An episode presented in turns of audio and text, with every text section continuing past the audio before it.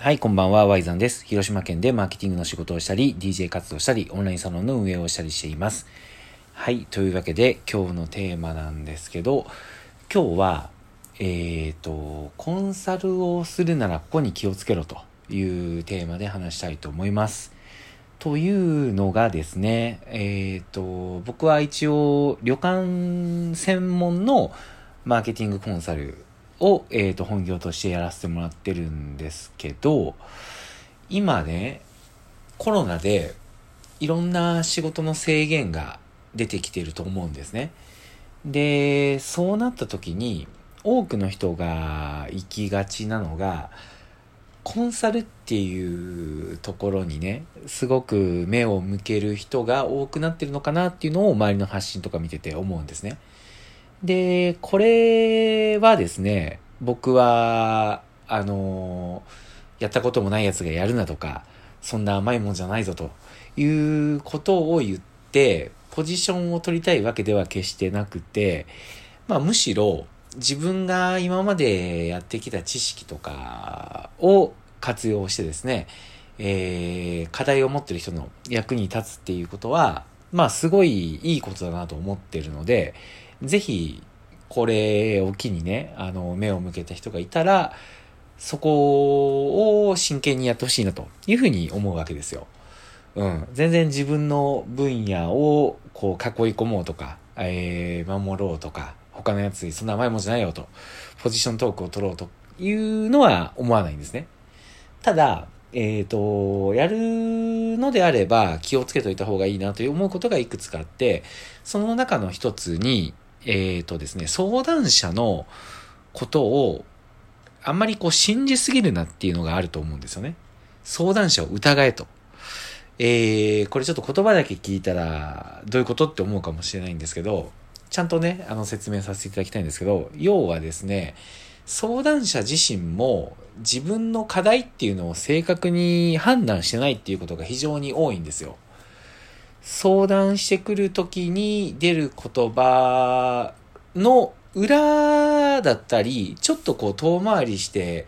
えー、隠された部分に本当の課題、まあ、ボトルネックって言われるやつですね。それが潜んでるっていうことがよくあるので、結構ね、やっぱりいい人、いい人というかね、表面的に言われたことに対して真剣になってしまう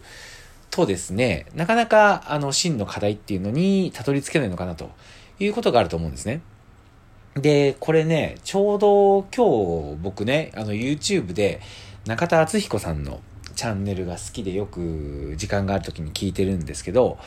えー、これね、聞いてると言っても実は、まあメイン、メインもテーマが気になるなっていうのがあったら見るんですけど、実はセカンドが僕好きなんですよ。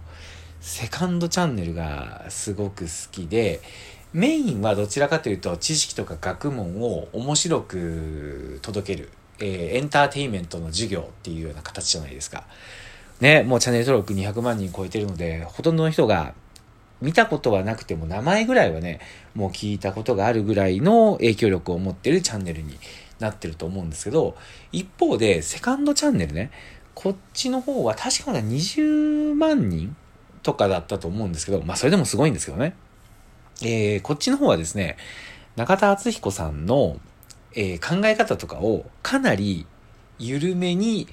淡々と話してる。もう本当に思想がダダ漏れしてるみたいなスタイルでやってて、あんまり作り込んでないところが、僕は逆にすごく、あの、面白くて、えー、こっちにですね、結構ハマってるんですよね。で、そこで、あの、この今僕が喋ってるコンサルをするときに気をつけろみたいな文脈じゃなかったんですけど、相談に乗る人は、えー、相手の、その何？相談している言葉の奥に入り込むのがうまいみたいな話をしてて、その時のね、例えが、あの、すごく面白かったというか分かりやすかったんで、これをちょっと引用させてもらってね、えー、さっき僕が言ったことを説明したいと思うんですけど、要はですね、中田さんがその中で例として話してたのが、まあ、夜眠れないんですっていう相談があるとするじゃないですか。まあ、これをコンサルの課題だと置き換えて聞いてほしいんですけど、で、なぜ眠れないのかって聞いたら、あの、じゃがいもが怖いんですと。じゃがいもが怖くて眠れないっっていうね、ちょっと、ここだけ聞いたら、え、何？みたいな相談があったとするじゃないですか。で、多くの人はね、それに対して、すぐに答えをね、出そうとしちゃうらしいんですよ。すぐに答えを出すっていうのがどういうことかって言ったら、あの、じゃがいもが怖いんだったら、それじゃがいもどけてしまえよと。もう目に見えないところにいて寝ろとか、あの、夜眠れない。じゃがいもが怖くて夜眠れないんだったら昼に寝てしまえとか。そんな風に、すぐにその相談者が出してきた課題に対しての答えを用意しようとしてしまうらしいんですよね。これね、本当に僕もあるなと思ってて、そうじゃなくて、えー、じゃがいもが怖いんで夜眠れないんですっていう風に言われた時には、そこをちょっと深掘りしていかないといけないんですよね。じゃあ、例えば人参も怖いんですかと。いや、人参は怖くないです。は、なるほど。じゃあ野菜っていうわけではないんだなと。じゃあ、じゃがいもの形が怖いんですかまあ、形ではないですと。あ、じゃあ形が問題じゃないんだなと。じゃあ、もしかしたら、あなたは、えっ、ー、と、じゃがいもに対する嫌な思い出があるんですかと。